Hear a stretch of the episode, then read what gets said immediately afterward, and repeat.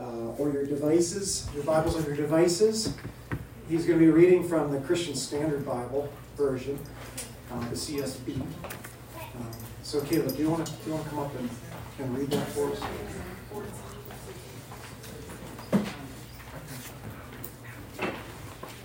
What was that again? 1 Samuel 14. Howdy, y'all. Morning, Caleb. Yeah. All right. So bear with me. There are a lot of big names in here that I don't quite know, but uh, I'll definitely do my best. Now, Philistine garrison took control of the pass at Michmash. The same day, Saul's son Jonathan said to the attendant who carried his weapons, Come on, let's cross over to Philistine garrison on the other side. However, he did not tell his father. Saul was staying under the pomegranate tree in Migron on the outskirts of Gibeah. The troops with him numbered about 600. Ahijah, who was wearing an ephod, was also there. He was the son of Ahitub, the brother of Ichabod, son of Phinehas, son of Eli, the Lord's priest at Shiloh. But the troops did not know that Jonathan had left. There were sharp columns of rock on both sides of the pass that Jonathan intended to cross to reach the Philistine garrison. One was named Bozez and the other Seneh. One stood to the north in front of Michmash, and the other to the south in front of the bow. Jonathan said to the attendant who carried his weapons, Come on, let's cross over to the garrison to these uncircumcised men. Amen. Perhaps the Lord will help us. Nothing can keep the Lord from saving, whether by many or by few. His armor bearer responded, Do what is in your heart. You choose. I'm right here with you, whatever you decide. All right, Jonathan replied. We'll cross over to the men and let them see us. If they say, Wait until we reach you, then we will stay where we are and not go up to them. But if they say, Come on up, then we'll go up because the Lord has handed them over to us. Yes. That will be our sign. They let themselves be seen by the Philistine garrison, and the Philistines said, Look, the Hebrews are coming out of the holes where they've been hiding. The men of the garrison called to Jonathan and his armor bearer, Come on up, and we'll, we'll teach you a lesson, they said. Follow me, Jonathan took his armor bearer, for the Lord has handed them over to Israel. Jonathan climbed up using his hands and feet with his armor bearer behind him. Jonathan cut them down, and his armor bearer followed and finished them off. In that first assault, Jonathan and his armor bearer struck down about 20 men in a half acre field. Terror spread through the Philistine camp and the open fields to all the troops.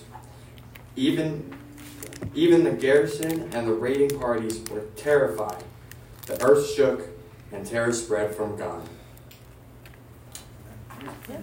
Amen. Terror spread. Thank you, Caleb. What? I'm fine.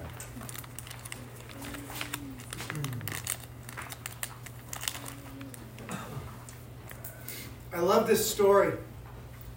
I love this story. I've actually taught on it and preached on it multiple times, never at WayLife, um, but at other churches, and uh, that I've served served within.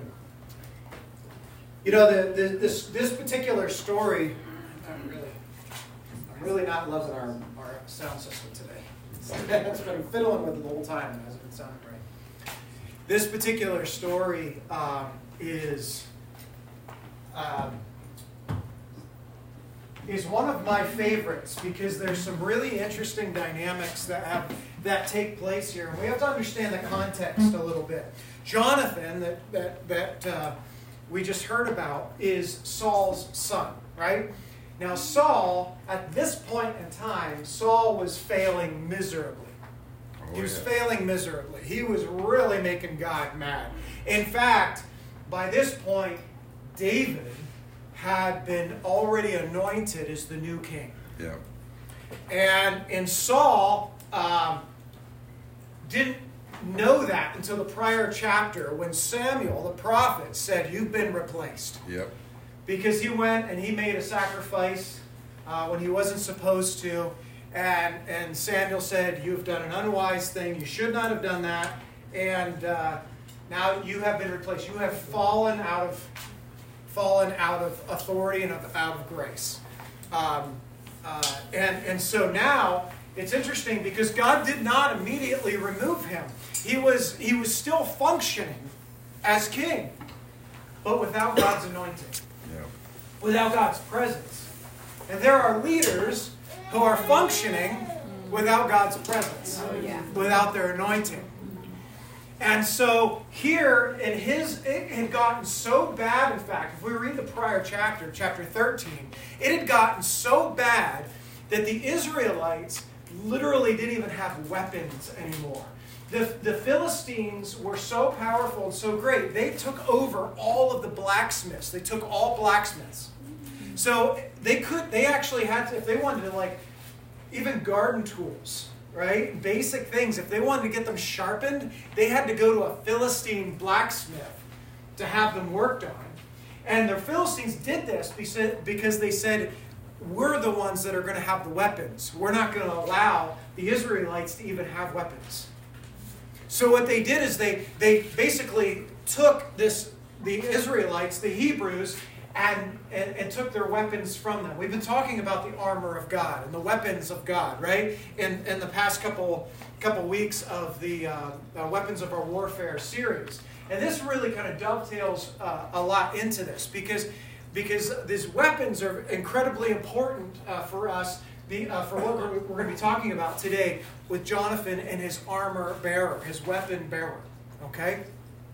Anyway, the Philistines had taken uh, the, Israel's weapons. The only ones that had weapons, as it says in chapter 13, was Saul and Jonathan. They're the only ones that had weapons in the entire uh, Hebrew army at that time. And, and they were so they were they were so um, outnumbered, outgunned that uh, they were hiding. The Philistines came to attack. They hid. They hid in caves and wherever they could find. I mean, this was a very defeated group of people.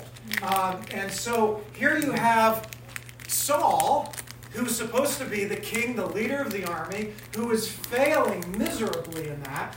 He's, he's really made God mad. And, uh, and his, God's presence has anointed. And he's not doing anything. What does it say here? It says that um, Saul was staying under the pomegranate tree in Migron.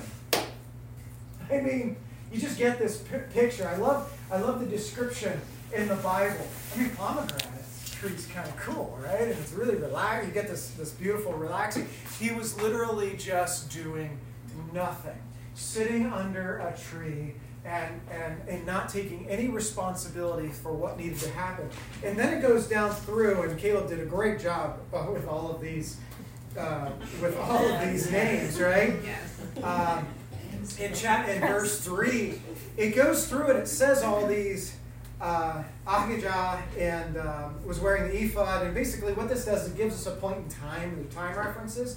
But it's interesting, it goes through all these names, and Ichabod was one of the names that was um, that was mentioned here, which scholars are like, why in the world was Ichabod even mentioned, right? Because it really doesn't add a whole lot to the story, except for the fact of what Ichabod means. Right. And it means the glory has left. Mm. The glory is left, right? That's it's and it just it just shows the state of of the leadership of this this group of people. So, um, in any case, we get up to verse 4, and it says there were sharp columns of rock on both sides of the pass that Jonathan is intended to cross. Actually, let's go back. Uh, Let me go back to uh, verse 1. It says, The same day Saul's son Jonathan said to his attendant who carried his weapons, Come on, let's cross over to the Philistine garrison on the other side. However, he did not tell his father. Why would he not tell his father? Saul would have probably said, don't go. Father, yeah, he would have talked about it. He would have told him, You're not allowed to go. Right? If his father was too scared, he wasn't going to send his son. Right.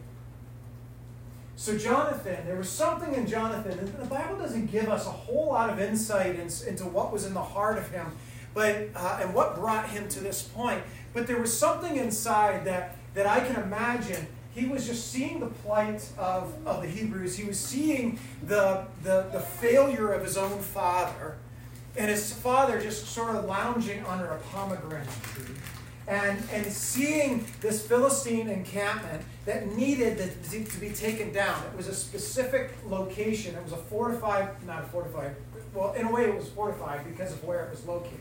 But they had, there was a sharp cliff on the, either side. They had to go up through it.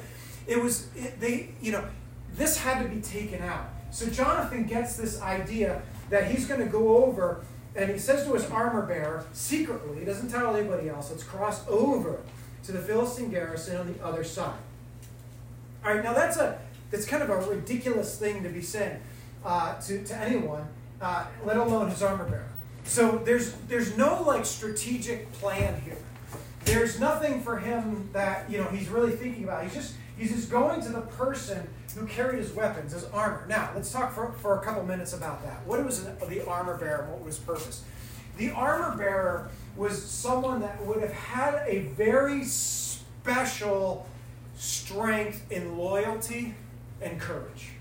Mm-hmm. There would, they would be kind of a, a cut above in loyalty and courage of all soldiers because the life of the officer, officers would be the only ones that would have an armor bearer. The life of the officer was in the hands of the armor bearer. If the armor bearer did not do his job, the officer was at risk. So the armor bearer would really, that the reason they got their name is when the officers are moving about and, and, uh, and having their meetings and, and, and their basic dealings, they would tend the arms. They carry the spears and the swords and whatever else. If they took their helmet off, you know, so that the, you know, the, the, the, the leader um, the, the officer would be freed up to do what they needed to do. That was the one job of the armor bearer. But the armor bearer had, and that's, I would say, a bit of an easier job. It's, it's picking up the pieces, it's making sure that everything's taken care of so that the officer doesn't have to worry about those things. But the other job that the armor bearer had was in uh, it was a different job. Was when they went into battle. Of course, the, the officer would take on all of his own armor and he would begin to fight. Where was the armor bearer? Six. He was right here behind him. So if you look at the, we talked about the armor of God last uh, last last couple of weeks. Have you noticed anything about the armor? It's all forward facing. It's all offensive facing, right? It's the direction in which your attention is. There's nothing that speaks of the back. There's nothing that speaks now. Now, granted, a lot of there was plenty of armor. We know this. We've seen the movies, we've seen the stories, we've seen the historical documents of there was plates under the back and stuff like that. But the Bible doesn't talk about those things. It talks about the front things only. It doesn't talk about anything from the back. Even if you had armor in the back, it doesn't really do you a whole lot of good if someone sneaks up behind you. They're going to take you out. It doesn't matter what you have. Instead, you need a person to your back. And that person is supposed to watch it. Watch your back. In fact, Caleb, stand up here. A lot of armor bearers, uh, some scholars had said uh, that of many of the tactics of the armor bearer, if Caleb, if, if I'm Caleb's armor bearer and he's fighting, of course I would always put him front because he's stronger than me. more, more courageous, right? I would put him to the front. But uh, I would always be watching his back as he's moving forward. And when he's stationary and fighting, I would be here. Yeah. Okay? I would be here that nobody can get him. I'm keeping an eye on everything. I'm not turning my back to the enemy. He's got to turn his back on, you know, because he's facing here. So I'm going to be facing this way to make sure. But I go where he goes. He's not following me, I'm following him. All right? The armor bearer would carry the armor, attention to detail, attention to, to helping the officer when he's not in war. And when he's in war, he's fighting to the back to make sure that this officer was safe. That's his one job. That's his one job. So here we are. Okay, we just did, uh, what was that chapter? Uh, verse 1. All right, and I talked about verse 2. Saul was under the pomegranate tree and so forth. Now we come down to verse 4. There were sharp columns of rock on both sides of the pass that Jonathan intended to cross to reach the Philistine garrison. One was named Boaz and the other was Seneh. And there's no, I looked at it, there's no huge significance. Uh, one is slippery or gleaming, and the other one is jagged. So maybe there's some significance there. Uh, one stood to the north in front of Michmash, and the other to the south in Geba. Jonathan said to his to the attendant who carried his weapons, "Come on, let's cross over to the garrison of the uncircumcised men. Perhaps the Lord will help us." Mm-hmm. Nothing can keep the Lord from saving, whether by many or by few. I love what he said here. This is so authentic to me. Yes. This is so absolutely authentic. He said, Come on, let's go over. Perhaps. right? Amen. We have to be careful, men and women of God. We have to be careful to always be saying, God said. God told me. I hear this all the time. And I'm, I have heard, of all the times that I've heard this, I've seen fallacy in it than truth. I've seen people using those words for their own personal gain and own to justify their own thought processes. They have taken what they wanted, their passions, their desires, what they've already made up their mind to do, and say, God told me. How can you argue with God? Right? So you go to the person, you say, I don't think that you should be doing this, but God told me. Okay, argument over. Mm. Guard yourself against that. It's manipulation. And it's lying. It's taking God's name in vain. You thought God's taking God's name in vain was only saying the explicitives that we don't say. It's using God for your own personal agenda.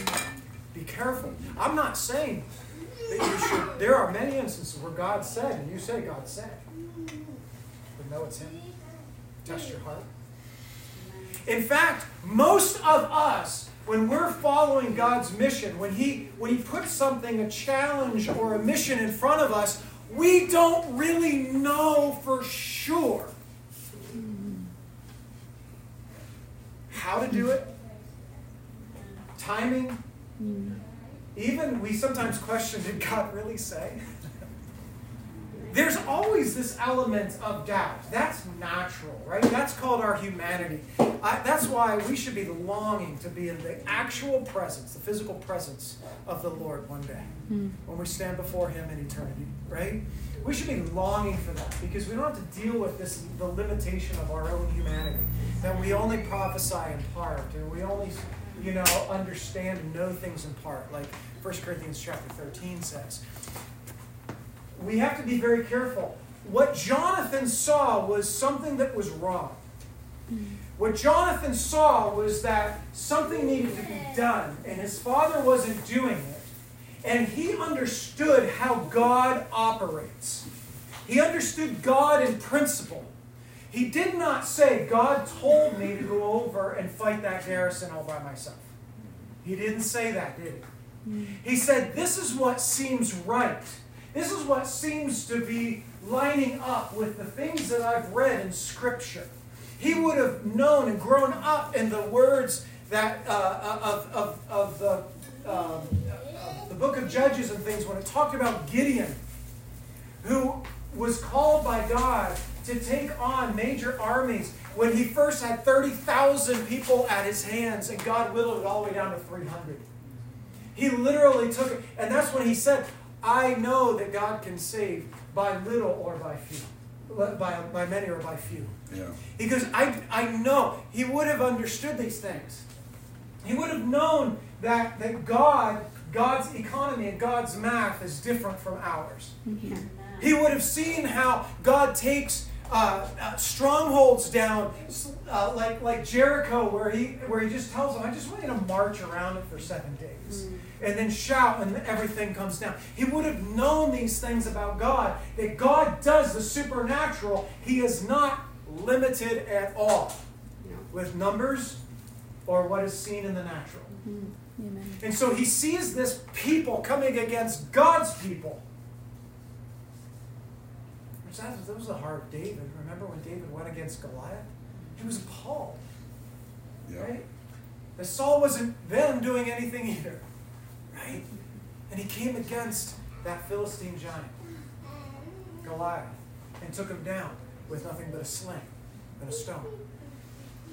He would have understood that the, the principles of God, that he can move forward and do mighty exploits. But he said, perhaps, perhaps.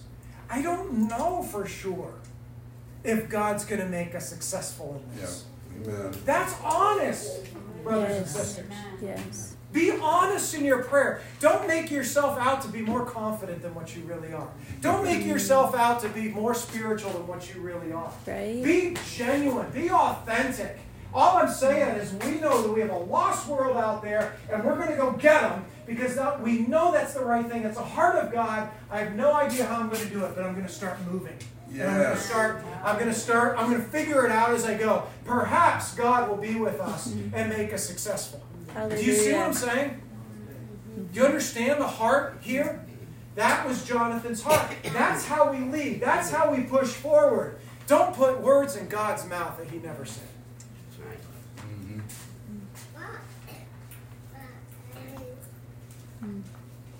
Let's cross over. Perhaps the Lord will help us. Nothing can keep the Lord from saving, whether by many or by few.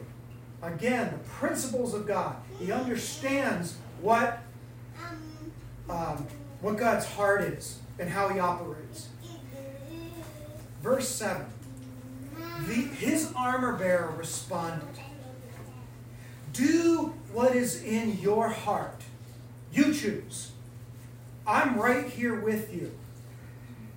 Whatever you decide. Mm. And this is the this is the thing that I want us to camp on. I love this story. And I love what Jonathan did. And this crazy idea that he came up with. That may have been from God or it may have been his own observation and say, you know, I should probably go and do something. We don't know. The Bible doesn't actually say. We know the outcome. We don't know where it originated. Of course, we can do nothing without God. If God puts something in your heart to do, and it's in His will, he'll, he'll, He's responsible. But it's not Jonathan I'm most impressed with in this story. It's the armor bearer. The armor bearer has to, like I said before, has to be a person of uncommon loyalty and courage. Yep. Here you had this guy, yes, he was the armor bearer, but he had no rank. He had no authority. Everything that he did was on the coattails of Jonathan. Without Jonathan, he was nothing. No one spoke to the armor bearer and consulted the armor bearer. They spoke to Jonathan. He was always in the shadow, he was always second. And this Jonathan comes to him with a ridiculous idea. Come on, think about it. Mm. It's ridiculous. It was stupid. It was kind of, it reminds me a lot of Peter. When Peter, remember when they saw Jesus walking on the water? There's the winds and the waves, and Jesus is walking. They thought he was a ghost. And so Peter says, Peter comes up with another stupid idea. You know, idea. He said, Jesus, if that's you, call me out onto the water. Okay? Why is this a stupid idea? Because they thought he was a ghost. If the ghost said, come, boom, right? And he's lost. Yeah. But it was Jesus, and he stepped out. He walked on water. Everybody talks about Peter falling, right? Because ultimately he lost faith looking at the lips, and he, and he started to go under the water. But he's the only disciple who walked on water. I call that a win. right? I call that a win. I, I believe the walking on water is the bigger point. But keep walking on water and keep your eyes fixed. Don't give up halfway. And now here you have Jonathan, his armor bearer. They're going to have to go and make a commitment. And they can't afford to go halfway. They're all in. Mm-hmm. God, if you don't come through, we're through. Mm-hmm. If you don't come through and help us, we're through. Mm-hmm. But so the armor bearer hears this. This is why a person, an armor bearer, has to have an uncommon sense of loyalty and courage. Because it's it's not him, it's not for him to decide what we're going to do, what we're not going to do. It's for him to say, whatever is in your heart. It doesn't matter how it sounds. That's right. It doesn't matter how it looks. Even though I can't see it in me, in my heart, even though I can't visualize it with my eyes, if you can, I'm with you. Amen. If you can, I'm right behind you. Do you see that? That takes great faith. Amen. It's the armor bearer is saying, I'm trusting the fact that you know what you're doing. I'm trusting the fact that you have God's heart. And if you have God's heart, do whatever in your heart. I'm right there with you. You decide. Whatever you want, you decide. It's on you. It's not, he didn't say, well, okay, Jonathan, I'll be with you, but this condition, that condition. It's, it's the worship leader saying, I'm with you Sunday morning, regardless of what I experience Saturday night. Mm. Regardless of the pain and the dif- difficulty, regardless of the, op- the I, I'm with you no matter how hard it is, or no matter the outcome. I'm with you. Right? Amen. That is something that we have got to get deep into our spirit. Deep into us. That do we have the heart? Have we the heart of our leaders? Are we their armor bearer? And I want you to hold that thought because we're going to come back to that. I'm right here with you wherever you decide, whatever you decide. Verse 8, all right. All right, Jonathan replied, we'll cross over to the men. Now, now, now, this is key. Jonathan had the power to command his armor bearer what to do. But he actually gave him the choice. He says, okay then. Different translations translate it different ways. But between verse 7, where it says, whatever you decide, the armor bearer said that, and then verse 8, he says, all right then. Jonathan replied, we'll cross over. See, as a leader, a leader knows often what they need to do, and they say, I need you to do this, we're going here, I need you to come alongside. And it's the armor bearer to say, I'm with you. Doesn't sure, absolutely, of course. But then there's other times the leader will say, I think this is what God is telling me to do. I think this is what God is wanting us to do. What do you think? And leaders need that. Especially when it's a ridiculously stupid idea. When it doesn't make any sense. There's wisdom in the council, right? Mm. There's wisdom. Not only did the armor bearer have Jonathan's heart, Jonathan had the armor bearer's heart. Mm. Jonathan actually cared about what the armor bearer thought about the idea.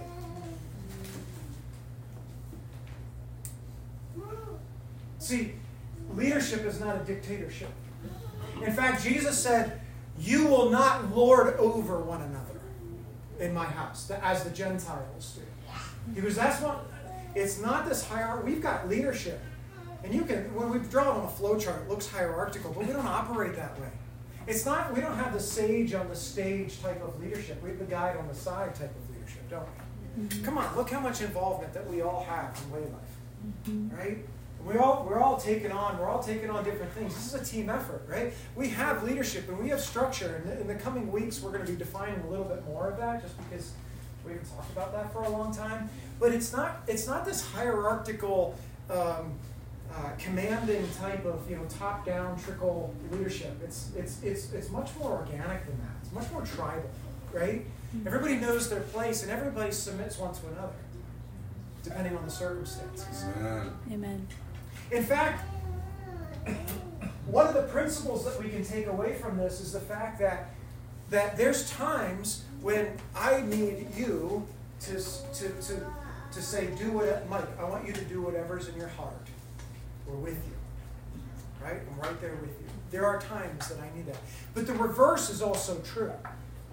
When you, when God is speaking to you to do something, right? And you share that thing, I need to say, do whatever's in your heart. I'm with you. Right. And I'm submitting to you. This happens on a ministry level. This happens on a life group level. Mm-hmm. This happens on a, come on, all the way down to when we're doing personal ministry and praying over one another. That's right. There's an idea, there's a concept of submitting one to another, the Bible talks about. Mm-hmm. There's this concept of, and, and when we talked about the, the mem- uh, uh, that we're all members of the same body, right? And we all have different gifts and diff- different spiritual gifts and talents and abilities. When some when you're in a situation, and you, I hope I hope I model this well, but when we're ministering to certain people, and I know I don't got the stuff for that one, but Joe's got the stuff for that one. He's got the skill, he's got the talent, the anointing for that particular thing. Do you know what I do? I submit to Joe in that moment. So do whatever's in your heart. I'm with you. Right. And then there's other situations where where I have the, the gift of the talent, the anointing that is needed for that particular situation, and then he re- we reverse it. The same way is in our marriage. You know, we always like to quote, wives submit to your husbands, right? We love to Ephesians and everything. Come on, us guys love that when women are like, um, right?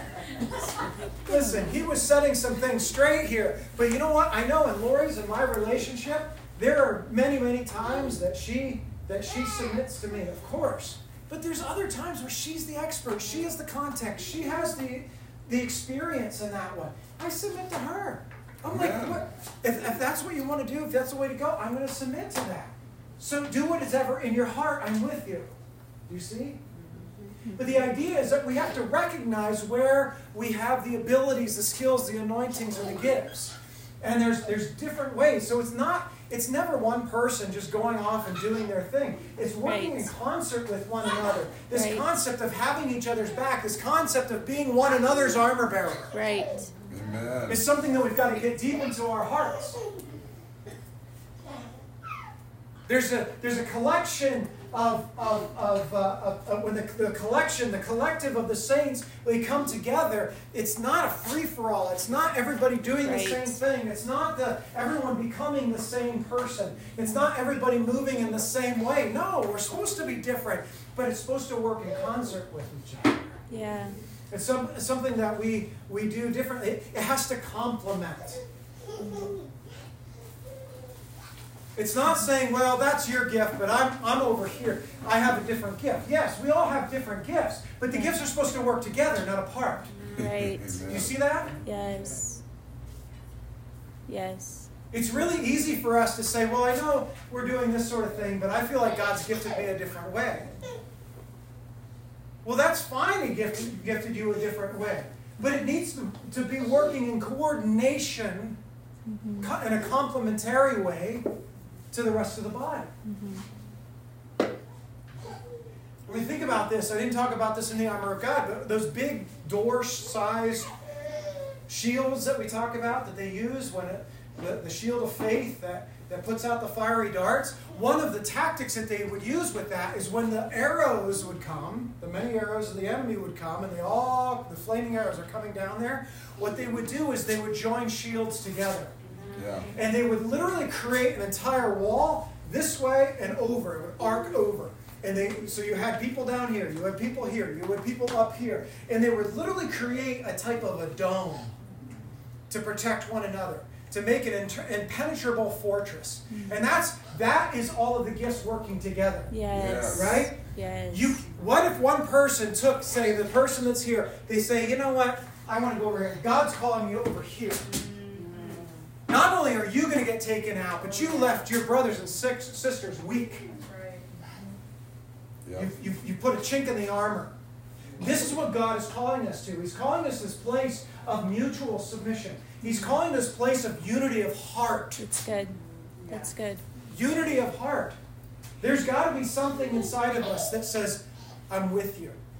I don't understand you all the time. I can imagine the armor bearer was saying, Jonathan, you've had some crazy ideas. But honestly, this one takes the cake. Yeah. Right? There's times when our leader comes to us and says, We're going to go do this and I need you to come with me. They're like, I don't have any experience with that. You've got to get somebody else. No. Have your heart. God, there's a grace and a blessing and anointing when you, we submit one to another. And God will start to give you gifts you didn't even know you had. Right? Or you didn't have them, and when you step out, all of a sudden, He gives them to you. He's backpack guy. Backpack guy, right? Backpack guy. Yeah, I need this out of my backpack, that on my backpack. Oh, I didn't even know I had that in my backpack, right? but we, the tools that we need for the for the moment. But here we have Jonathan and his armor bearer, and you can see that they have this heart, this connectedness. They weren't just together in proximity; they were together in spirit, Amen. which is another important point for us. We can all be in the same room. We can all be in the same life group. But that doesn't mean we're unified. That doesn't mean that we're together. It doesn't mean that we're one. How many families have we? Come on, we see it in families all the time. They're living under the same roof, but they're not living with each other. There's something about having one another's heart. Mm. And then you have other situations where families live in multiple places, but they have each other's heart. They're more connected than people that live under the same roof sometimes. Because it's about heart and spirit. This is what God is calling us to. He's calling us to a deep place of unity. Unity is not conformity, unity is not agreement always, but unity is when you have heart and spirit connected at the same mission. We submit one to another. We're soft, we're moldable, we're teachable, we're, we're, we're you know, we're covering one another's back. We're, re- we're learning just as much about each other as about ourselves. We're learning just about each other's gifts as our own gifts. Why? Because I need to know what your gifts are because I'm going to need them. Right. Because those gifts are going to fill out and, and, uh, and help me in my areas of weakness. I need to know if I'm going into a situation and I need I need a, an intercessor or I need an evangelist or I need you know I need somebody who's talented or, or um, and gifted in this area because I don't have it. Uh, who can I get? Who can I get? Oh yes, you. You. I need you to be my armor bearer on this one. Okay? We need to understand one another and submit to one another. We've got to be soft and humble and teachable.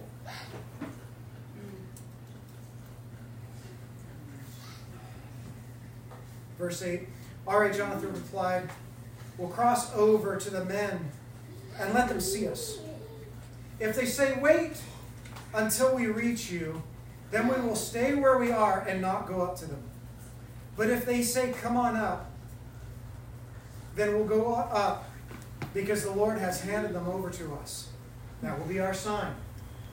Hey, you know what? It's okay to ask for a sign. Jonathan didn't know what he was going to do. He just knew he wanted to go over. He said, So let, let's come up with this plan. Again, I'm not really sure what God's telling me to do here. I just know something needs to be done. So, so I'm going to go up there, and he devises this plan. He says, okay, if we show ourselves, like, hey, Philistines, eh," I don't know, I see some sort of like Monty Python sketch, you know, and they're like, and they're like, hey, and all of a sudden they, you know, they call down to him and say, well, come, just stay right there. We're going to come down and, and talk with you. And then we're like, okay, well, we know God's not in it. They didn't say they were going to run away either. They're probably just going to die. But if they said, hey, come on up here, guys, that'll be our sign that God is with us. Sometimes we need a sign. Yes. We need a sign. God, if you do this, it's okay to ask God for that. I mean, he asked for a sign. Gideon asked for a sign, the fleece. Yeah, he did it twice. Right? God's okay with that. If, if you have God's heart and he has your heart, you can ask God for something. He's not intimidated by it. Now, if you continue to ask for signs after God told you to do something, he'd be like, all right, um, you should know better by now. You should be mature enough by now. You should know my voice well enough by now. But Jonathan, he was stepping out and doing something that nobody has ever done before. He had no context or experience on it, and it had to be God or it wasn't going to work. So he asked for this sign. Cross over let them see us. Verse 11 They let themselves be seen by the Philistine garrison, and the Philistines said, Look, the Hebrews are coming out of the holes that they were, they've been hiding, which is a reference to the prior chapter where they were literally hiding in caves. Verse 12 The men of the garrison called to Jonathan and his armor bearer, Come on up, we'll teach you a lesson. They're probably thinking they were going to make great sport of these two. They probably had a very interesting way that they were going to make them die.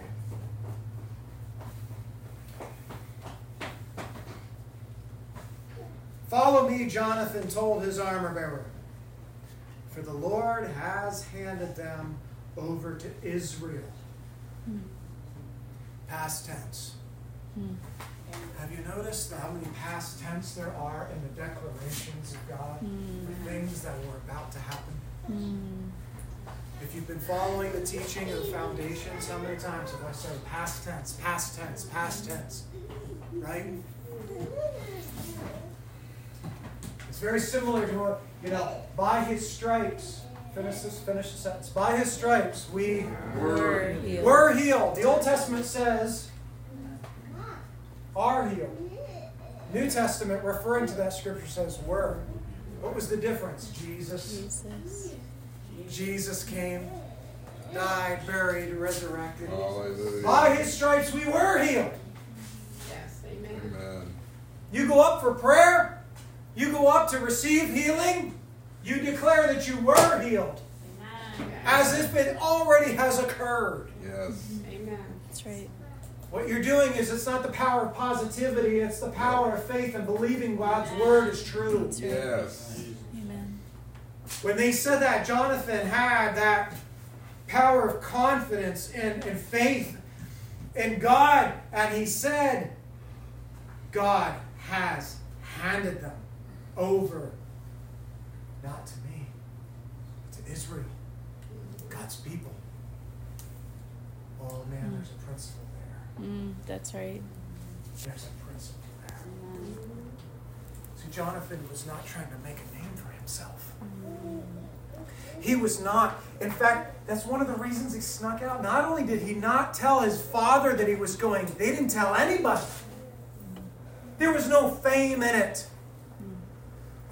Brothers, sisters, if you are trying to do things for God to make a name and a reputation for yourself, go find another church. Amen. I'm, I'm going to say it. Go find another church. I won't have anything to do with that here. I know personally I have to fight that.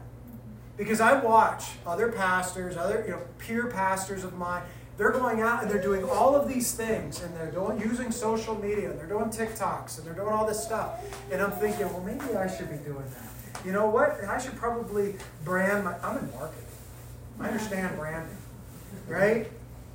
And I'm like, I should probably do. You know, we could probably capture more people in it and all this kind of stuff. And the Lord just gently reminds me because it has nothing to do with you. And then I cut that thought out immediately. But it pops up every once in a while because of my stupid pride in humanity. Right? And because of your stupid pride in humanity, you may do the same thing at times. Even among WayLife. Even among your little life group because you want to be heard. You want to be known as the smart one. You want to be known as the anointed one. I want to show everybody how much of the Bible that I know. Mm-hmm. I'm sorry, if we're motivated that way, please go find another church. We don't have any room for that here. Jonathan went with his armor bearer in secret. And he, when he saw that God was going to move powerfully among them, he gave credit to the God of Israel. Amen. He said, Israel is winning this victory today. It has nothing to do with me. Mm. Nothing to do with me. We have to fight this in us. God is calling us to radical humility. Yes. Radical humility. We do not have to make a name for ourselves for God to use us powerfully. And I don't care if WayLife grows to the point where we've got 3,000 people. I hope nobody knows my name or yours among it. I want God's name to be glorified. There was a vision that God gave me at the very beginning about I want this to spread so big. I want it to be a God's movement, Yeah. and nobody uh, is spreading all over the place, and we don't get credit. Yes. Who asked for that? Not my nature, I don't ask for that. I love the credit. It feels good. Right? It would be so great. It would be so wrong. It'd be a slap in God's face. He said, and, and God would say, I share my glory with no man. Right. No man. It's all Him. We're simply members, parts of His body, with Christ as the head. He is the one that is glorified, He is the one that receives all praise and admiration. Amen? Jonathan says to his armor bearer, The Lord has handed them over to Israel. So Jonathan climbed up using his hands and feet with his armor bearer where? Behind him. Now think about this. He climbed on his hands and feet. The last principle here is when God tells us to do something, when God says, I want you to go and do something, or we're just going in that direction, hoping that God's with us and we're testing to see, God, is this really you? And we're putting those things out there. Even when God confirms it, even when God confirms it, it doesn't mean it's going to be easy. No. Right. In fact, it's almost positively going to be just the opposite. Right. It's not going to be something we talk about, even when we were talking about Jericho, right? All the walls came down, but yeah, all the people and the warriors were still inside. They had to go up in there and fight a battle. And I don't care if it was an easy, quote unquote, easy victory. No easy victory is ever easy. Amen. Because war is war. War is hard, right? Yes. There had to be a fight, even though God was fully in it. They still had to do it. Now, military commanding terms, yes, it was easy. But for the individual person on the ground that's swinging the sword, it's anything but easy. You see what I'm saying? So they go up there, they're climbing, hands and feet, they're climbing this steep gra- grade. They had to work, they had to labor to go and do it. Just and and here's the thing, the armor bearer stayed behind even when it got hard.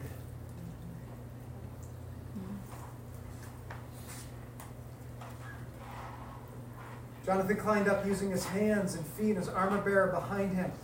Jonathan cut them down, and his armor bearer followed and finished them off. I love that. I love that, right? Jonathan is now moving. I mean, I can just see the scene. He's moving with such anointing of God's grace and power.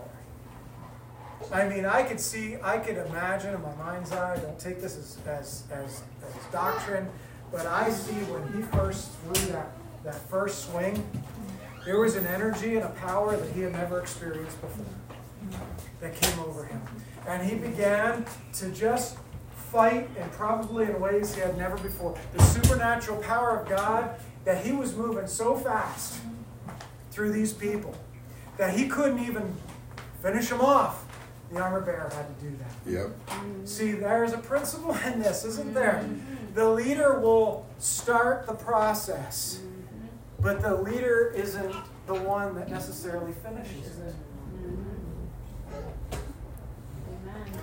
WayLife is an apostolic church. Apostolic churches, apostolic people such as myself, start things but rarely finish them. We start things, we raise other people up, release them into it, let them do the, the work and the finishing, and we start something else.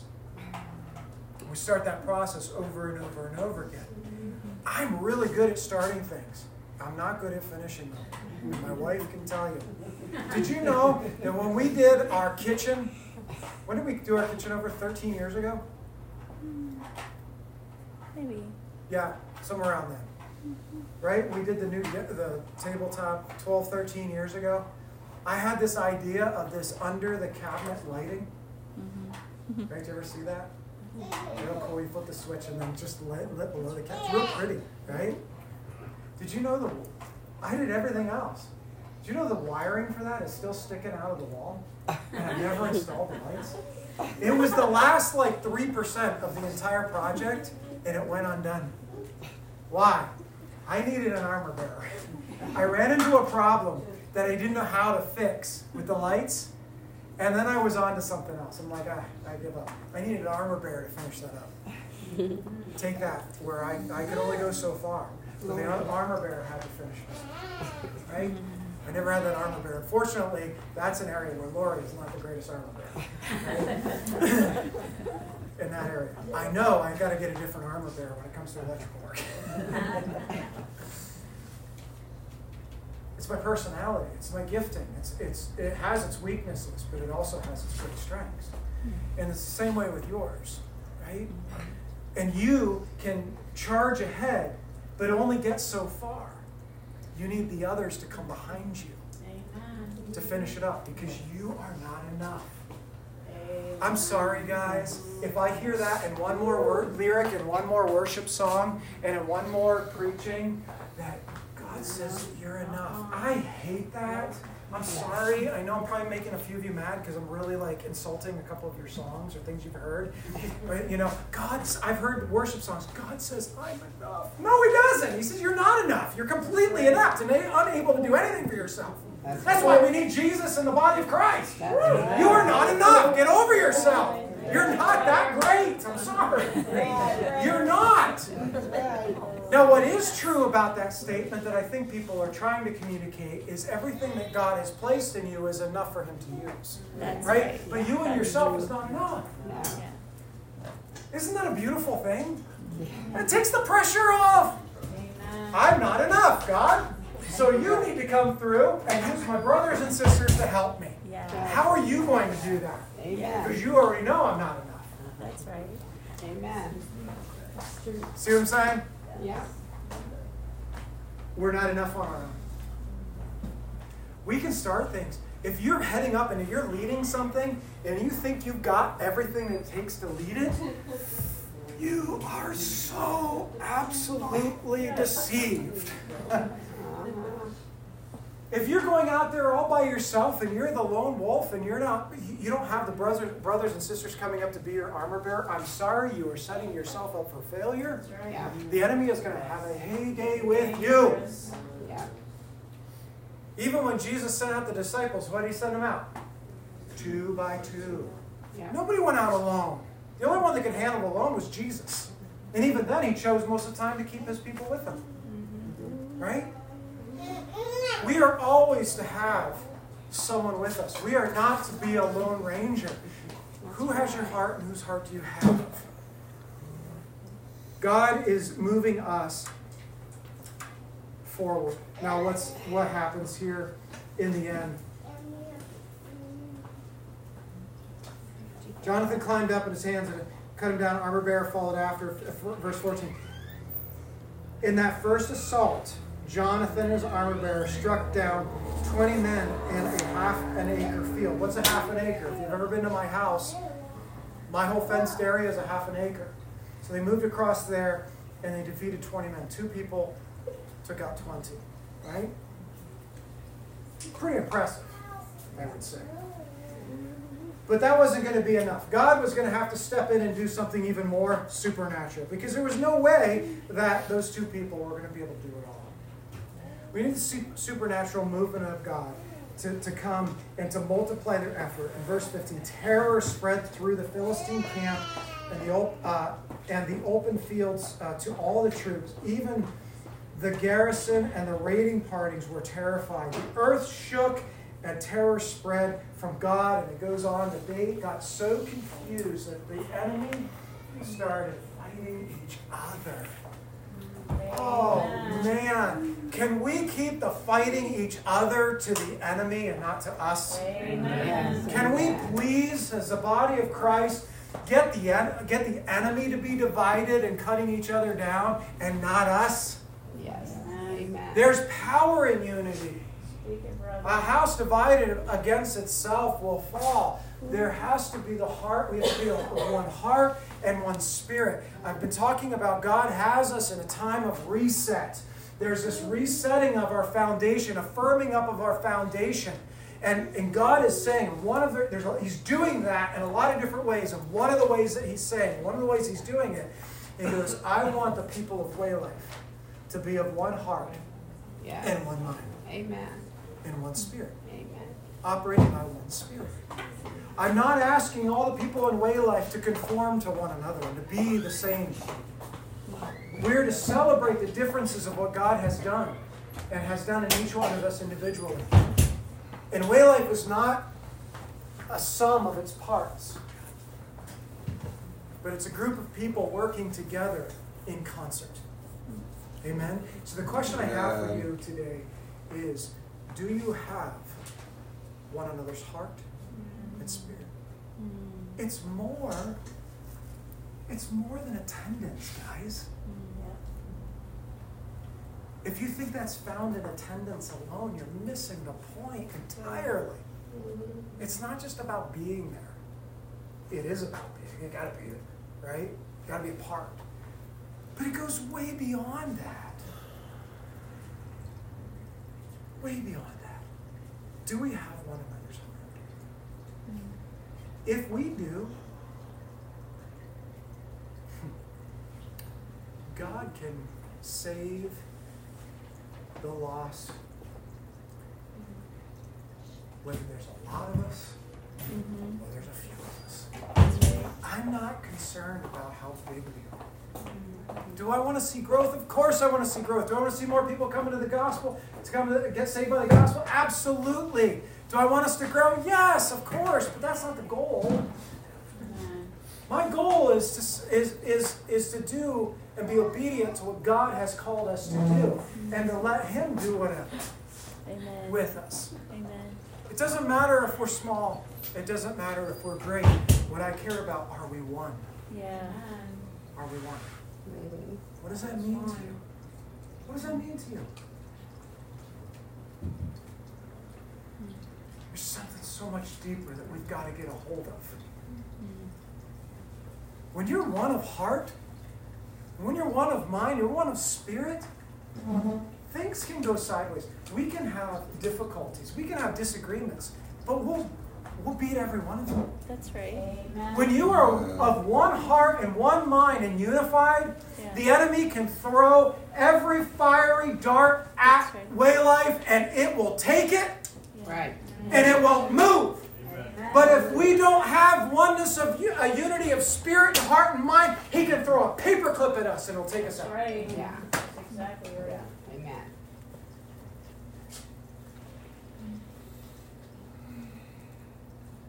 We become weak.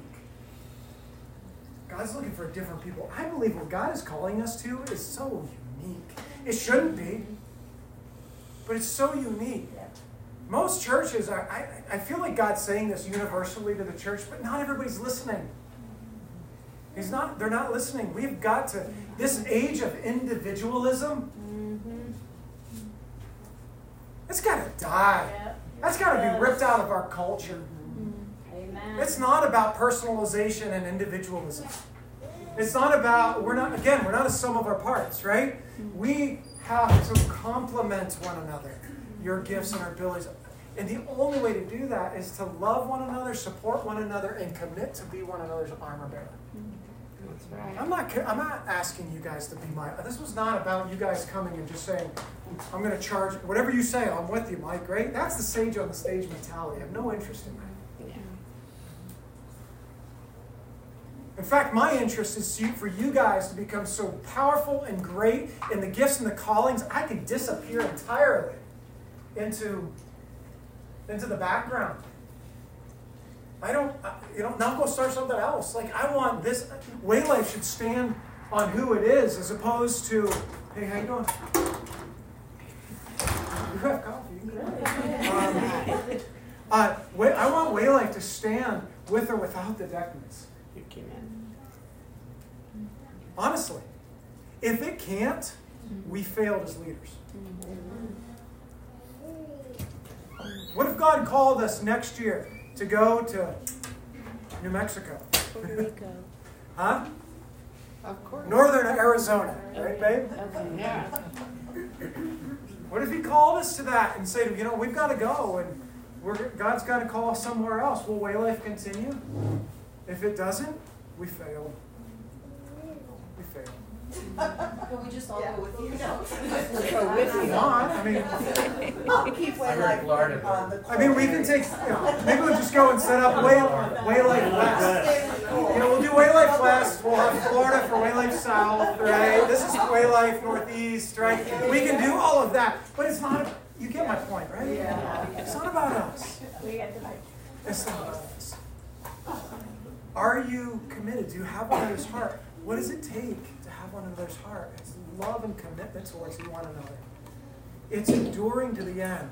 It's it's resolving conflict in a in a peaceful and loving way, in a caring way. It also it means rebuking one another in love. That's all a part of it. Be good at, at bringing re- rebuke and love. Be good at receiving rebuke and love. Iron sharpening iron. We're not always going to get along. We're not always going to, right? We're but do we, if we have one another's heart, it's okay. We endure. It's a family. This is what families do. That's right. Amen. Amen. I got. I need to stop. I'm so passionate about this. Can you tell? I'm so passionate about this. This is, guys. I am convinced. I'm convinced categorically. I need you to hear this. If we get this, we move forward. Amen. If we don't get this, this is all we have. That's right. Right. We stop. True. We won't move forward. Why? Because God will not take you past your last act of disobedience. And God is commanding us to be of one mind and one spirit. He's commanding it. Yeah. And if we don't respond, if we don't become that in a very practical, material way, not just in head knowledge, but in action, right? Heart and action, we don't move on. WayLife is this, and that's it. And we, some of you will be like, oh, this is cool, this, that's good enough for me. It's not about you. It's about what God wants to do through us. To bring Him more glory and bring Him more reward mm-hmm. for His sacrifice. Amen. Amen? Joey? Amen. Amen.